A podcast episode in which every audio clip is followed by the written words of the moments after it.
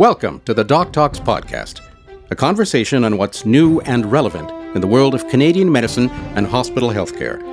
I'm your host, Ian Gillespie, and I'm here to ask the questions and find the answers you need to know. We want to help our listeners know how to prevent and detect illness and how to navigate our healthcare system. Be sure to subscribe to the Doc Talks podcast to stay up to date on new episodes and follow us on Twitter at St. Joseph's London or visit sjhc.london.on.ca slash podcast.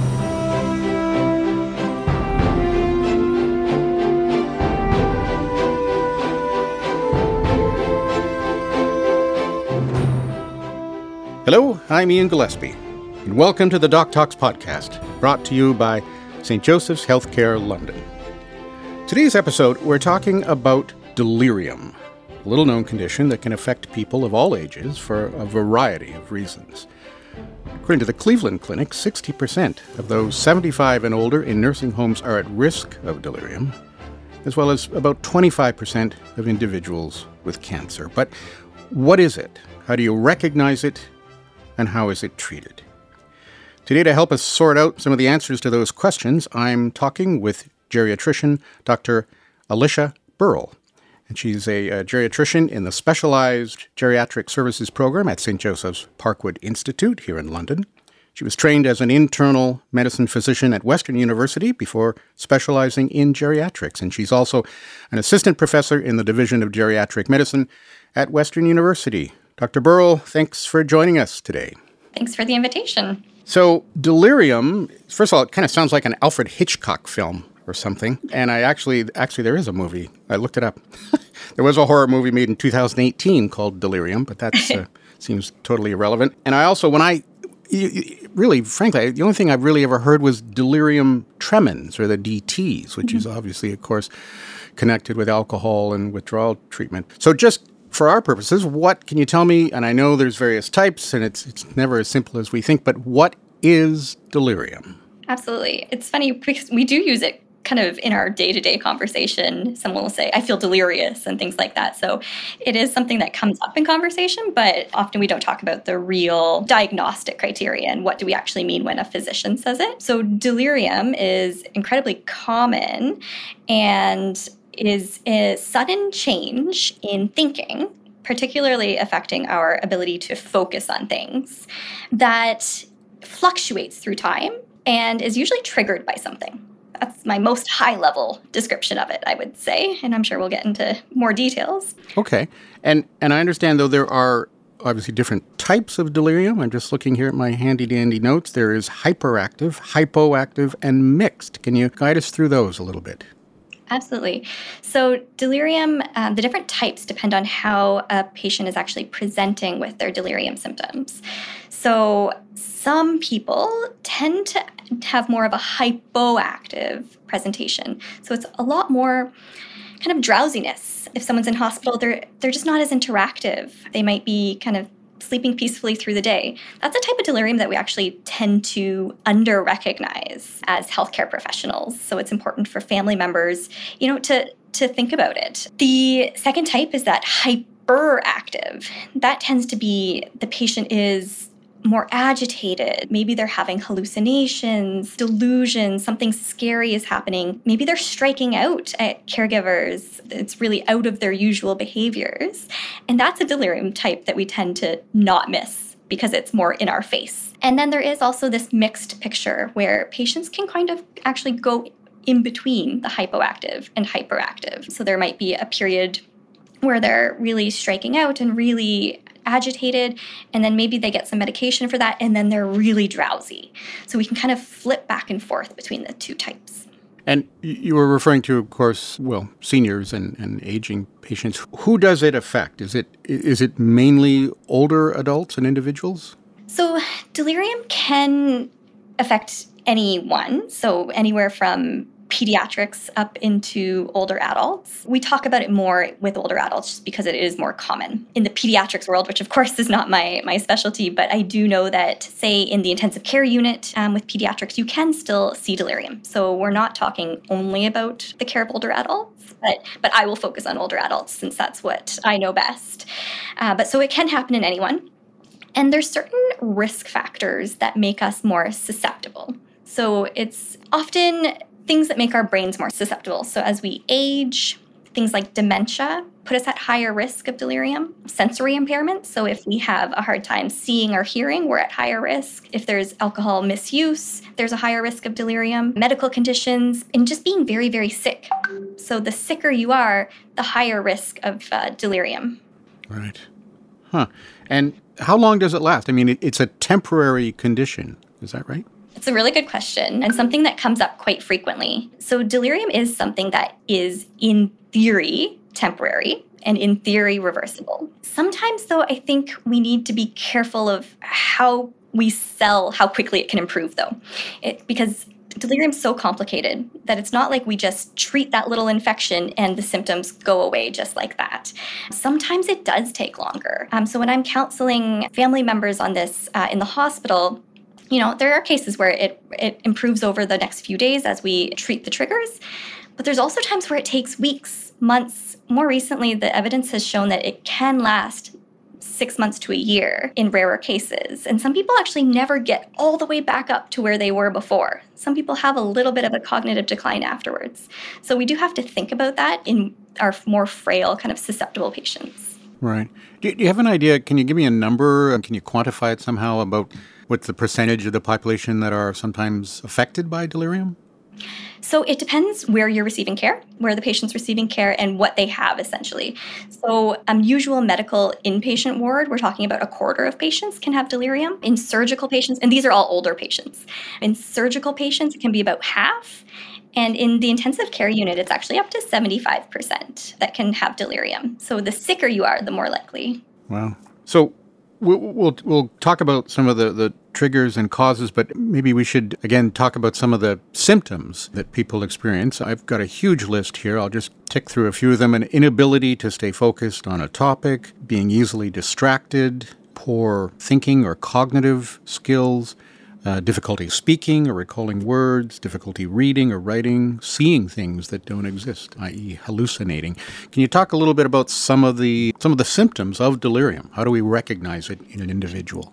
What do we see in a patient who's experiencing delirium? What are some of the symptoms and signs of it? Mm-hmm. So, some of the first, more obvious ones are those cognitive ones, the first ones that you mentioned. So, it's that kind of confusion that's worse than usual or new confusion. Sometimes that's hard to tease apart from dementia, so we can kind of talk about that a little bit afterwards. But so it's confusion and it's really that ability to focus on something. So they, a patient might seem distractible, that they can't kind of focus on what you're talking about. Maybe they're kind of looking around the room, picking at things, kind of focused on something odd in the room. So we'll see that, and that's kind of that memory cognition. Then there's these perceptual abnormalities, which is what you were getting at with the maybe seeing things and hearing things. Those can be kind of simple things like thinking, you know, that their mother is in the room and that someone who's already passed away, or it can be really distressing things. And I think that's where some of that, you know, that horror movie about delirium comes in, you know, that it can be really awful these these things that we're seeing and hearing and that what the patient experiences changes how we treat it so we would kind of look for those distressing kind of hallucinations and delusions and then other symptoms it really depends on whether it's that hypoactive kind or the hyperactive kind. So it may be that drowsiness and just fatigue, or it might be actually aggression, violence, striking out, pulling at tubes, pulling at lines, which is more, can be really distressing for families to mm-hmm. see. Wow. So, what are, again, again, it's I always ask these simple questions, and the answers I know beforehand are never simple. What are some of the causes of delirium? So, how I think about it is that there's these risk factors. So, we talked about those risk factors. So, this is already a person that's a little bit susceptible. And then there's these triggers. So, I think of triggers as the things rather than a cause, because often it's not just one thing. And that's what makes it difficult. Often there's multiple triggers, particularly in hospital, contributing to this delirium. Um, we teach medical students to think of it as like an acronym, DIMES. But so there's all of these things. So, drugs, medication changes, um, new medications, withdrawing from medications, eyes infections. So, any type of infection can actually trigger a delirium. M is for metabolic. So it's all of these abnormalities. Maybe the liver isn't functioning well. Maybe the kidney's not functioning well. That can be a trigger. E is environment. Um, and that's actually everything we do in hospital is a trigger, really. it's the waking up people for 3 a.m. blood work. It's, you know, the wrong date being written on the wall and you don't have a window and, you know, you don't have a clock and there's overhead announcements in the middle of the night. And it's it's this environment that is really difficult to have normal sleep patterns. Also, in an environment, I kind of put in having a catheter, having all these tubes and drains connected to you, because how is that helping with sleep and getting moving? And then S is structural. So it's things like a heart attack, a stroke, a seizure. Not all older adults present kind of the classic way with some of these things. Sometimes it's delirium, is actually the first thing we see. Wow. And so, again, with such a variety of triggers, I'm sure that there are a variety of treatments. Can you talk a little bit about some of the treatments? I would say first that what we try and do is prevent. Oh, okay. So prevention is number one, if we can. So we try and manage those environmental factors, have a patient with a window, have family members coming in, have familiar items in the room, things like that. We try not to start medications that are bad for older adults because we know that can trigger a delirium. So, a lot of what we do in hospital is trying to prevent. Because once a delirium has started, it's actually a little bit difficult to treat. There's actually zero, no medications that have evidence for treating delirium. Mostly what we do is these non medication things. And we treat all of these triggers. We try and find each and every trigger and fix it and hope that the delirium improves. Oh. I should mention because I, I, said there was no medications for delirium, but I should say that sometimes we do have to reach for medications for delirium. So, in the setting where the patient is experiencing those more scary hallucinations or delusions, we will sometimes have to reach for medications, even though they're not really evidence based. So, we will sometimes start things like antipsychotics in that setting, knowing that, you know, antipsychotics can can worsen delirium, can increase our risk of falls. They have a lot of potential side effects. But if we're seeing a lot of really distressing delusions or hallucinations or aggression where someone could get hurt, we do sometimes have to reach for those medications and incorporate that into our treatment and then hopefully taper off of it quickly as uh, as things improve. Oh, I see. So, right, looking at the drugs, trying to treat an infection. What about metabolic? How do you how would you handle that? So you would look for all of the metabolic causes. So we would, you know, check the thyroid, the liver, the kidneys, the vitamin levels and fix each of those. You know, if they're in severe kidney failure, we have to treat that and figure out what's causing it. So you're looking for each cause and trying to manage each one. Right. And then environment, of course, would be removing, well, I guess you can't stop the announcements at 2 a.m. in the hospital, right? But trying to lessen those annoyances and distractions and disruptions. Mm-hmm. And there are certain hospitals that are better at this. I, I think in Europe, you know, there are some things called delirium units where they actually try and, you know, have it dark at night and have the nursing station not be lit and loud. So some of those kind of small things that we're not always good at in acute care hospitals. Wow. And then, sorry, again, one of the triggers you said, the, the last one in your acronym DIMES was structural. Hmm. H- how would you deal with that trigger? Similar to metabolic, we, we really just go on a search and see is there something we're missing? You know, is this older adult that's presenting with delirium, you know, who's not expressing any other clear symptoms, are we missing something like a heart attack or a stroke? So we go looking for these things. And, you know, again, you would treat whatever you find. Right, right. And does delirium cause any lasting damage to the patient's brain? So there are poor, like there are bad outcomes that come with delirium, which is why we care about them. So delirium patients are at higher risk of dementia. So, similar to what I was saying with not every patient gets all the way back up to where they were before. Sometimes there are lasting kind of changes in cognitive impairment, whether that is a new is getting closer to a dementia diagnosis or not. It depends on that patient and how well they were before. So there there can be lasting changes. We also know that patients with delirium just do more poorly in hospital. So they're at higher risk of poor outcomes. Things like falls, institutionalization, having to go to long term care, not being able to make it back to independent living where they were before. They're at higher risk for those things. I'm, I'm glad you mentioned dementia there. As I understand it, so delirium can be part of dementia, is that right? But it's sometimes separate from that. You can experience delirium and not be uh, suffering from dementia? Right. So they're two separate things, both that involve cognitive changes. Dementia, you can have both separately, though. So you can have dementia, and it is a risk factor for delirium. You can have delirium and not have a diagnosis of dementia. Where it gets a bit foggy and difficult sometimes for, especially for the medical team, is in a patient with dementia coming in with delirium, where you have to tease apart is this a change? Are they different from their usual self? And you know as we see the improvement how far off of the usual baseline are we? So it's kind of a real detective some detective work here to figure out to diagnose someone and, and diagnose the causes right? I mean is that am i right about that Absolutely. That's I. That's the part of, of delirium care that I really enjoy. Um, we do consults as geriatricians in acute care for patients that have developed delirium under all of the different surgical specialties, medical specialties, and these patients are presenting with delirium and someone needs to take a step back and think okay what are the the multiple triggers that are potentially contributing to this and how do we fix each of these up?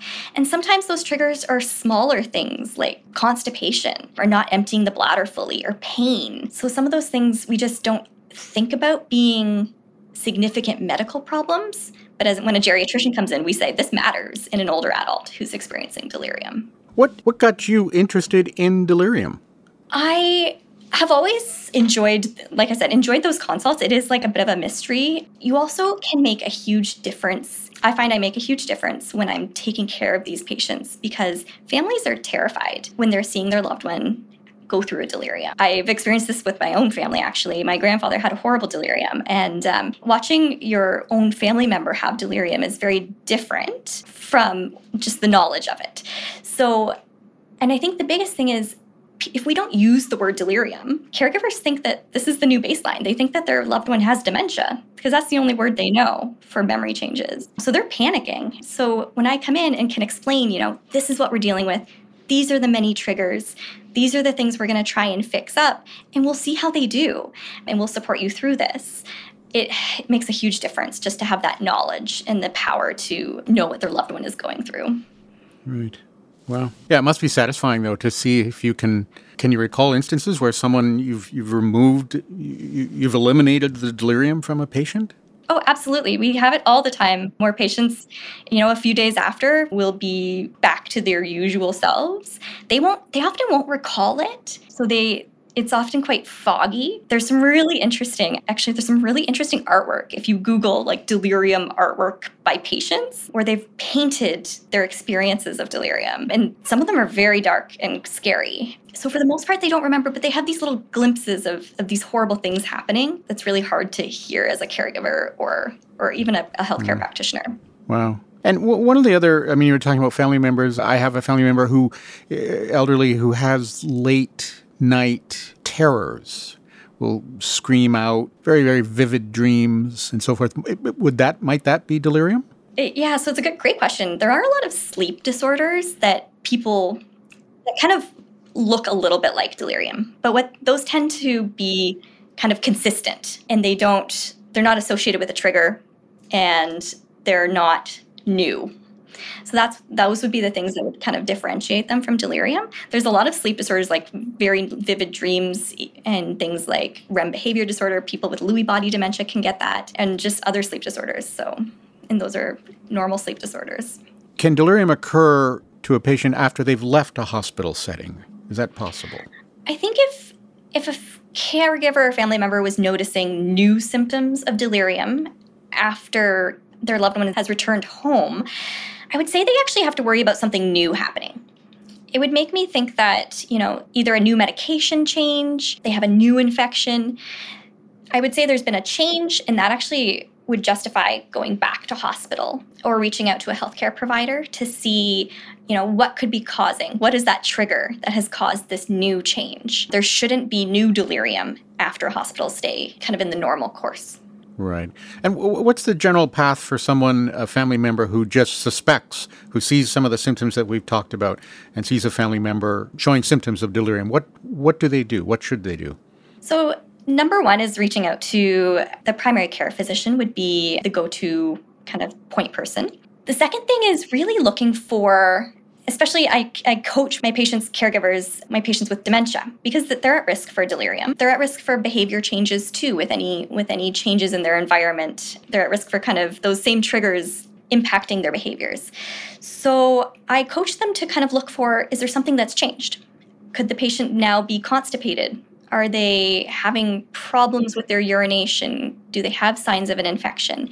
To kind of watch out for those things. Some of those things we can manage at home. You know, we can get the bowels moving better, small things like that. But if it's infection or something like that, we have to reach out to our, our physician team and get it treated. This is kind of like an emergency for the brain, right? We talk about, you know, we talk about heart attack being a, a, sign that there's something going on with the heart. Delirium is a sign that there's something going on with the brain. So it, it is still an emergency and it does warrant reaching out to healthcare providers or even going to the emergency room.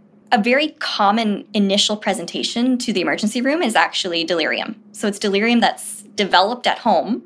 The family is saying, my loved one is not who they usually are. They're more confused than usual, or they're never like this. They're usually perfectly cognitively intact, and this is new. What's going on? So that that first presentation, even to the emergency room, is delirium. So it, and it's developed at home. So that's very common. And so, Dr. Burrell, what what how does you how do you go about it if if you notice some of these symptoms, some of these changes uh, in a patient in say long term care? What should the family member do? obviously, bring it to the attention of the the staff there. I guess would be the first step. Absolutely. I think it's really important because family and caregivers, they know their loved one best. So they're going to recognize these changes maybe earlier than the staff. Um, and this goes for long term care and even in a hospital stay. Delirium can develop in the middle of a hospital stay. So uh, if a caregiver sees these changes, reaching out first to the, the nurse covering the ward and kind of saying, you know, I'm noticing this. And then that can escalate from there to, to the care team to really look for, for potential triggers and uh, recognize delirium. Okay, that's great. Thank you for joining us today, Dr. Burrell. Yeah, no problem.